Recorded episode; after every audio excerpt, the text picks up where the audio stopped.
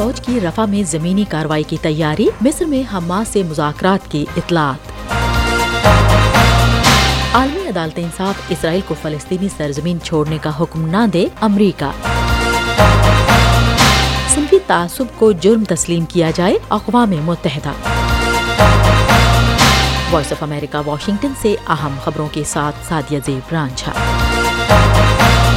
اسرائیل نے جنوبی غزہ کے علاقے رفا میں اپنی فوجی کارروائی تیز کر دی ہے۔ اس کے ساتھ ساتھ اسرائیلی حکام اور حماس کے درمیان مصر میں مذاکرات کی اطلاعات بھی موصول ہو رہی ہیں۔ خبر سا ادارے رائٹرز کے مطابق رفا میں حالیہ بمباری میں ایک ہی خاندان کے بارہ سے زائد افراد کے ہلاک ہونے کی اطلاعات ہیں۔ اسرائیلی فوج نے رفا میں حالیہ کارروائی کا ذکر نہیں کیا، تاہم کہا کہ وہ رفا میں زمینی کارروائی کی تیاری کر رہی ہے۔ امریکہ سمیت بین الاقوامی برادری رفا میں اسرائیلی فوج کی زمینی کارروائی پر مسلسل خدشات کا اظہار کر رہی ہے۔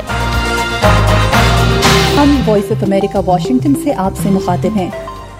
بین الاقوامی عدالت انصاف اقوام متحدہ کی جانب سے کی جانے والی درخواست کے بعد فلسطینی زیر کنٹرول علاقے سے متعلق ایک ہفتے پر محیط سماعتیں کر رہی ہے، جن میں باون ملک اسرائیل کے کنٹرول کے بارے میں اپنی رائے دے رہے ہیں، جس کی اس سے پہلے کوئی مثال نہیں ملتی۔ زیادہ تر ملکوں کے مقررین نے اسرائیل سے مطالبہ کیا ہے کہ اس نے انیس سو سڑسٹھ میں چھ روزہ عرب اسرائیل جنگ میں جن علاقوں پر قبضہ کیا تھا اسے ختم کر دے، لیکن واشنگٹن عالمی عدالت میں اپنے اتحادی کے دفاع کے لیے سامنے آیا ہے۔ امریکہ نے بدھ کے روز اقوام متحدہ کی اعلیٰ ترین عدالت سے کہا ہے کہ سیکیورٹی ضمانتوں کے بغیر اسرائیل کو قانونی طور پر زیر کنٹرول فلسطینی سرزمین سے نکلنے پر مجبور نہیں کیا جانا چاہیے۔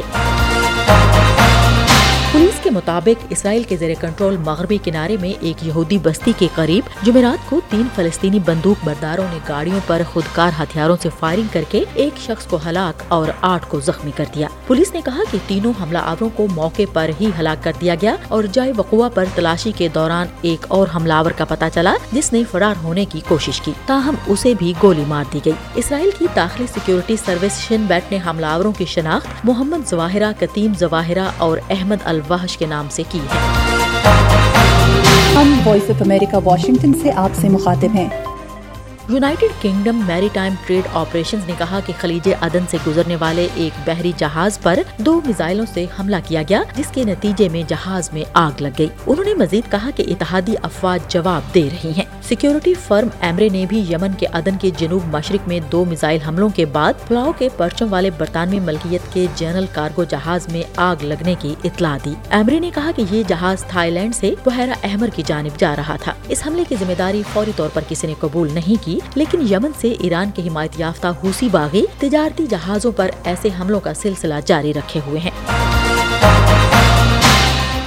امریکہ پر زور دیا ہے کہ وہ تائیوان کے معاملات میں مداخلت اور جزیرے کو ہتھیاروں کی فروخت بند کرے۔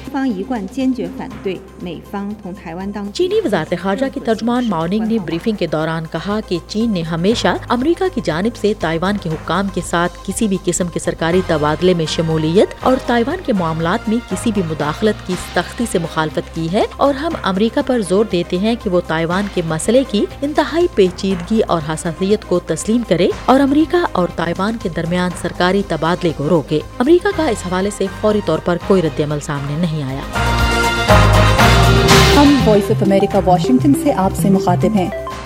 اقوام متحدہ کے ماہرین کے ایک پینل نے افغانستان میں طالبان جیسی حکومتوں کے تحت خواتین اور لڑکیوں کے ساتھ روا شدید جبر کو اجاگر کرتے ہوئے بین الاقوامی برادری سے مطالبہ کیا ہے کہ وہ صنفی تعصب کو باضابطہ طور پر انسانیت کے خلاف ایک جرم کے طور پر تسلیم کرے۔ اقوام متحدہ کے انسانی حقوق کے ادارے سے منسلک امریکہ، چین، میکسیکو، یوگینڈا اور سربیا کے ماہرین کے پانچ رکنی گروپ نے کہا ہے کہ اس تعصب کو جرم تسلیم کرنے میں پہلے ہی بہت دیر ہو چکی ہے۔ اقوام متحدہ کے ماہرین نے منگل کے روز ایک بیان میں کہا کہ صنفی تعصب محض ایک ممکنہ آئیڈیا یا کوئی قانونی نظریہ نہیں ہے، بلکہ دنیا بھر کی لاکھوں خواتین اور لڑکیوں کے لیے ایک حقیقی خطرہ اور زندہ حقیقت ہے۔ ایک ایسی حقیقت جسے اس وقت بین الاقوامی قانون میں باضابطہ طور پر شامل نہیں کیا گیا۔